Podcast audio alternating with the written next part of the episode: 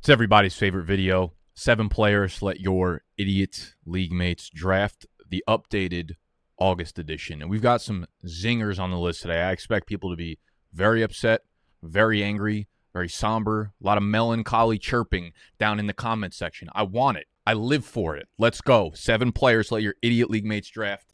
Tuck your shirts in. If you want to tuck this shirt in, it's available for purchase on bdge.shop. Nipples do not come with the shirt.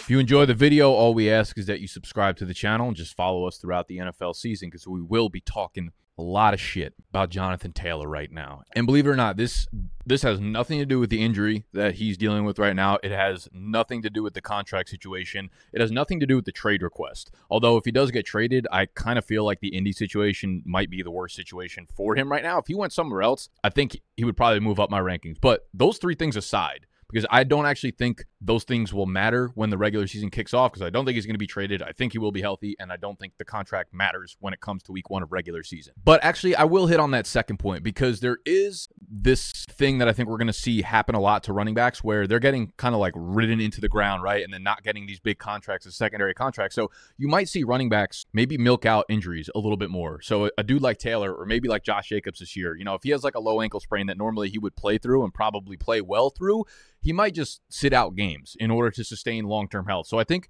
while I'm not going to like be dramatic and, and say that that's a huge risk for him or that's a reason why I'm fading him, I do think that's a little bit of uh, salt on top of the steak here. When it comes to Jonathan Taylor, my main concern is this like when you draft JT, you're drafting him as a very, very highly regarded fantasy option at the running back position. And if you're taking uh, a fantasy running back, you know, as RB3 or four or even probably up to five, you are doing it with the expectation that they have a real chance to finish as the RB1 or 2 overall on the year, right? Because the RB1 or 2 overall on the year is probably going to be borderline a league winning player, get you into the playoffs. Now, I've done pretty extensive research on the type of running backs that have league winning seasons. And for the most part, what I do is look at the threshold of 20 fantasy points per game, right? If you're a, a running back that scores 20 fantasy points per game, half PPR, you are considered a league winning running back to me. Over the course of the season, if you could do that, you're a fucking monster. You are a fiend for fantasy points. Now, in order to get there, you you pretty much need one of three or four things. The overall volume actually does not need to be that high if you are an excellent pass catcher. Like we've seen a ton of uh, running backs have 220, 240, 260 carries, but they're catching 60, 70, 80 passes. That's obvious, right? Like that's how they'll get there as an elite fantasy option. Of the dudes that don't do that, of the dudes who are just great on the ground, like we've had years of Ezekiel Elliott, we've had the the Adrian Petersons, we've had those types of guys, Derrick Henrys, and even Jonathan Taylor a few years ago. Those types of guys are the ones that can get it done without catching more than 35, 40 passes. The dudes that do that, though, however, need to be in usually in alignment of two things a really good offensive line. Like all of those dudes who end up finishing as a top three, top two, top one fantasy running back, 20 points per game or more, that don't do it via pass catching, all finish with a top five run blocking unit. Okay and the Colts are not there anymore. They were for a very long time, and they still have some really good pieces in place, but they're not the elite offensive line that we thought was going to be built around Quenton Nelson. And it like got there for a minute and then kind of fell off, and they're not what they were anymore. They need that. And obviously, they need a ton of touchdown upside. Now, Taylor could obviously score a ton of touchdowns, but even if he gets into like the 11 12 range, that's not going to get you to that 20 fantasy point per game mark. So um, I'm I'm just nervous about this whole Indy offense. Now they're they're like going the right direction, like they're rebuilding correctly. However, I just think we're probably a year away from it still not being like an imploding offense overall. Taylor's not like uh, he'll catch passes if they're thrown his way, but this is not going to be an offense that is sustainable for running backs catching passes. Obviously, we need to talk about like Anthony Richardson here. If you go back to his time at Florida, like his best pass catching back last year caught nine balls for 66 yards. He targeted running backs on 5% of his throws in 2022 and scored 31% of Florida's rushing touchdown. He'll be great on the ground again. I think he'll average, you know, 4.5, 4.7, 5.0 yards per carry. I just question whether or not he can really hit the upside that you're looking for with a dude like Taylor. I think we're like a year away from really having elite Jonathan Taylor back again. And I don't know if I want to draft him as highly as he's going right now. He's not going to catch a ton of passes, and I do question the line and the upside of the offense overall. So Taylor's the first dude on this list, and we will continue down the haymaker list of DeAndre Hopkins. It should come as no surprise that going to Tennessee is not a great thing for a pass catcher because this is an offense that obviously runs through Derrick Henry and I think when you look at like what AJ Brown did there, right? If, if we're comping what what's the upside of DeAndre Hopkins? How could he's going so early still? He's still he's going in like the fourth round despite moving over to Tennessee. And I'm like, D Hop's like a late fifth, sixth round pick for me right now. Because I don't think I, I think the upside if you go look at his line on underdog right now, it's 875.5 receiving yards and four and a half receiving touchdowns. Like he's still going to be really good for them for their offense, but statistically, this just won't be his year. This is like a 31 year old DeAndre Hopkins. And we look back at AJ Brown. Remember how like held down AJ Brown was in this Tennessee offense? And we're talking about prime 23, 24, 25 year old AJ Brown who could like top a thousand yards on explosive plays, making 50, 60, 70 yard catches down the field and making shit happen after the catch. That's just not D Hop's game anymore.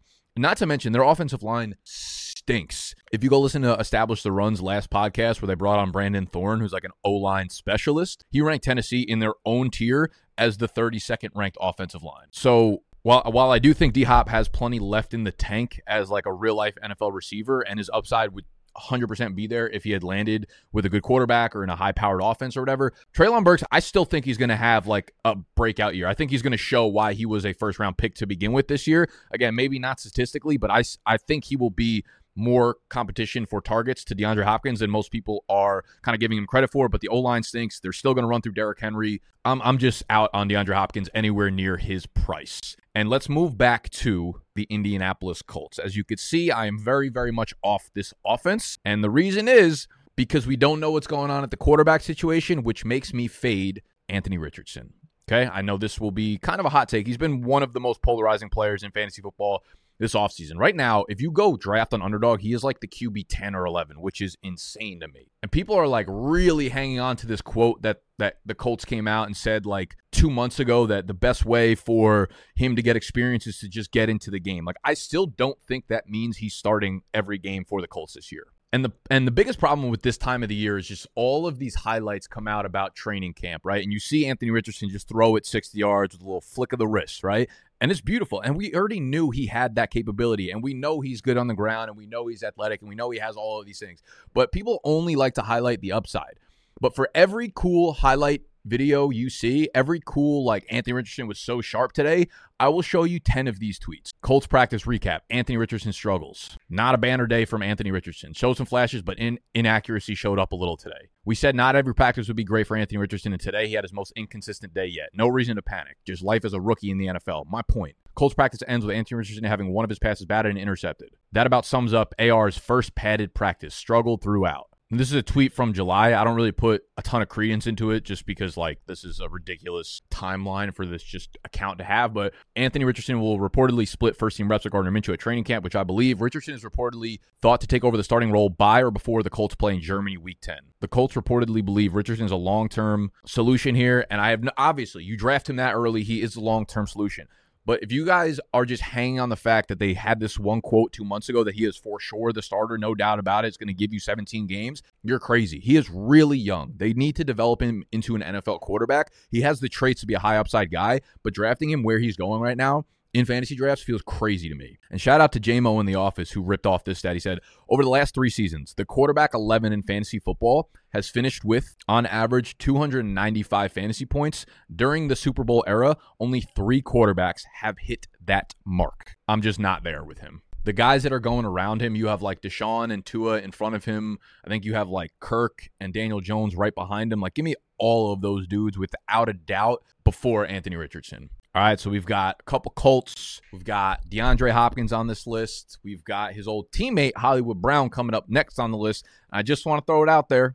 Listen, we have our draft guide live right now. So if you just want to show up to your draft and have everything you need just in front of you on a nice little PDF with rankings and fill your team out right there. I thought that was a cute little addition. We've got one quarterback, we've got super flex, we've got our all fade list. So all the dudes that we talk about in the videos that we absolutely hate and disgust us, they're in there written up for you and why we don't like them. Okay. So there's two ways to do it. There's one that's way cheaper than the other one. You can go get it on bdge.shop right now. It is live, it is available. You'll be able to download the PDF as soon as you purchase it. Or you can go to Underdog Fantasy. And if it's your first time depositing, use code BDGE, throw down $10 or more on there. And not only are they going to double whatever you put down onto your account there so you can do pick'em games with it you can do best ball drafts with us but you'll get the draft guide emailed to you for free. And for anyone who signed up and didn't get the email yet it should come within 30 minutes but if not please check your spam folder. It's probably sitting in there. And if still not hit us up business at bdge.co and we will take care of you. But go to underdog fantasy link down below download the app deposit 10 bucks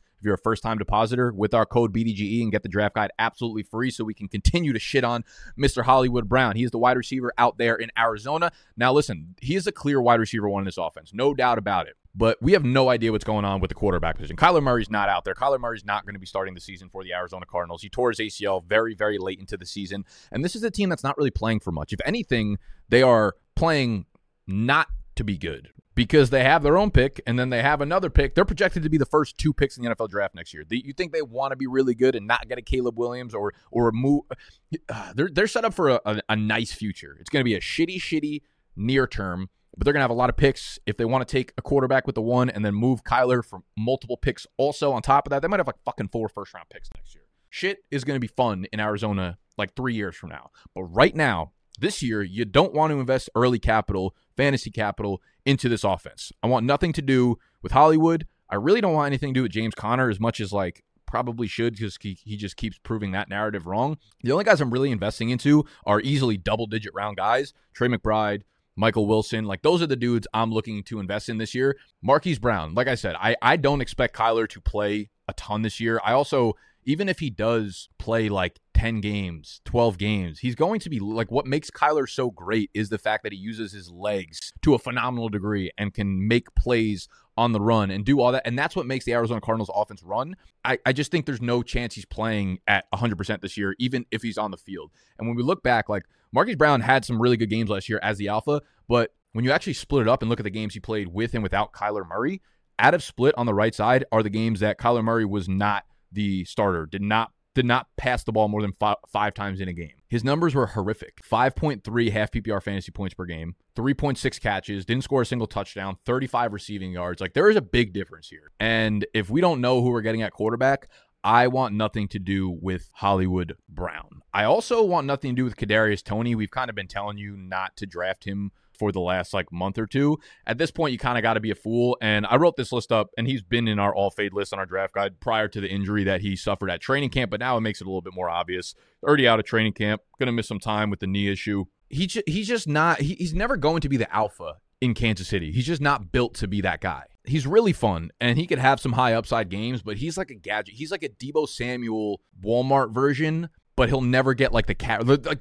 think about Deebo Samuel's really, really high finish a couple years ago. He had like eight or nine rushing touchdowns. That will never happen with Kadarius Toney. You take those out, and and what are you really getting here? When you go check out Matt Harmon's reception perception, which I will link down below, really, really good resource. Kadarius Toney in the fifth percentile versus man coverage, 11th versus press coverage. Last year, like followed it up with an equally abysmal performance, got even worse against zone. He's like a poor man's Juju, actually. So, tons of questions about Toney. Like, who even is he at the NFL level? He'll have like some fun plays, but where he was going at the seventh round or whatever. And, you know, I've been on record many times saying I would much rather have Skyy Moore five to six rounds later. And now I think their ADPs will probably convolge a little bit, but stay away from single digit round Kadarius Toney for sure. Number six on this list, Mr. Gabe Davis, wide receiver of the Buffalo Bills. I don't know. He's just not it to me. You know, going back to Matt Harmon's reception perception, just who he is as a player. I get that he's like a nice downfield playmaker. Man coverage, 24th percentile separation. Zone coverage, 10th percentile. Press coverage, 20th percentile.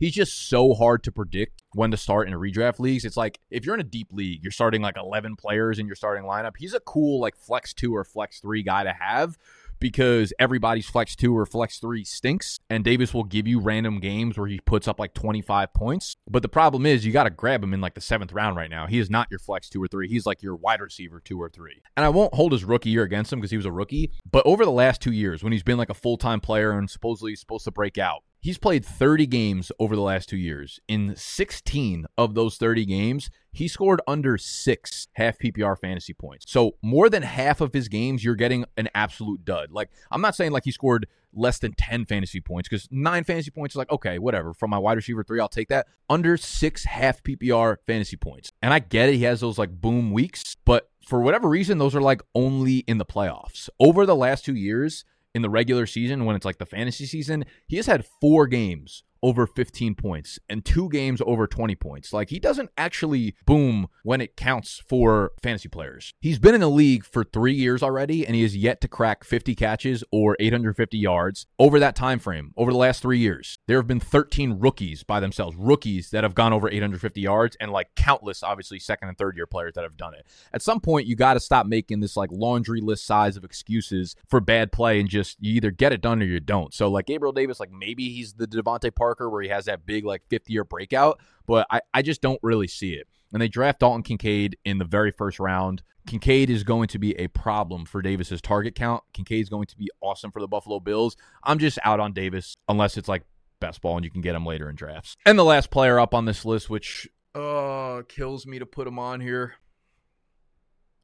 I'm so sorry, Kyle, but it's it's Kyle Pitts, man. It's Kyle Pitts. They're just run heavy. He can barely run right now. He's like limping around training camp. I'm just very, very much on the side that like Drake London is going to be the alpha as the pass catcher there in Atlanta. I, I know uh, we're like hanging on that thousand yard rookie season, but realistically, he had about three I think he had three fantasy games over like 12 points that year, and they were against abysmal defenses. So I have no doubt the pitch is going to hit, and he's going to be like the player that we keep projecting him to be. But you got to remember, he came in the league so young. We're a year away from the Kyle Pitts show. We're a year away because we don't know what this offense is going to be. Desmond Ridder, he's not throwing the ball 35 times a game. They're going to run the offense through Bijan Robinson. They're going to run the ball a lot. They have a great run blocking offensive line. The pass volume just won't be there, and I think Drake London is going to be the guy that out targets Kyle Pitts absolutely. And I'm not usually the dude that's like, I'd rather be one year late on a player than one year early. That's kind of like the opposite of the way I operate. But for Pitts, that that is the way I think I want to operate going forward. Like I said, you know, we all know he's going to get there, but I don't want to be the dude that's like continuously dipping my toe into the pool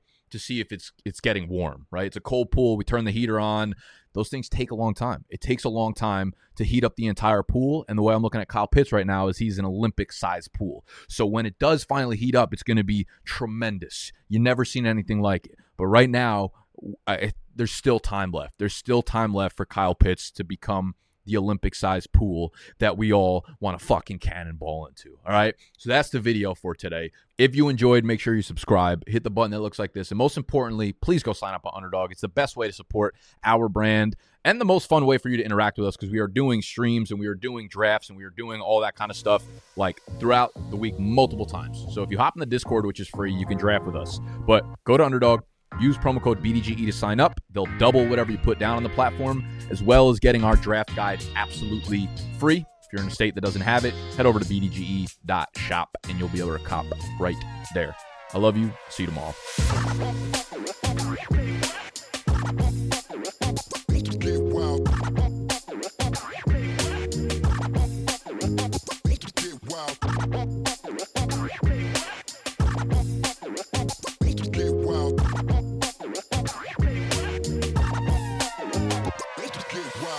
The new SuperBeets Heart Chews Advanced is now supercharged with CoQ10.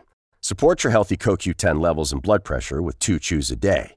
Visit RadioBeets, B-E-E-T-S dot com and save 15% with promo code DEAL. This is the story of the one. As a maintenance engineer, he hears things differently. To the untrained ear, everything on his shop floor might sound fine, but he can hear gears grinding or a belt slipping. So he steps in to fix the problem at hand before it gets out of hand. And he knows Grainger's got the right product he needs to get the job done, which is music to his ears. Call, clickgrainger.com, or just stop by. Granger, for the ones who get it done.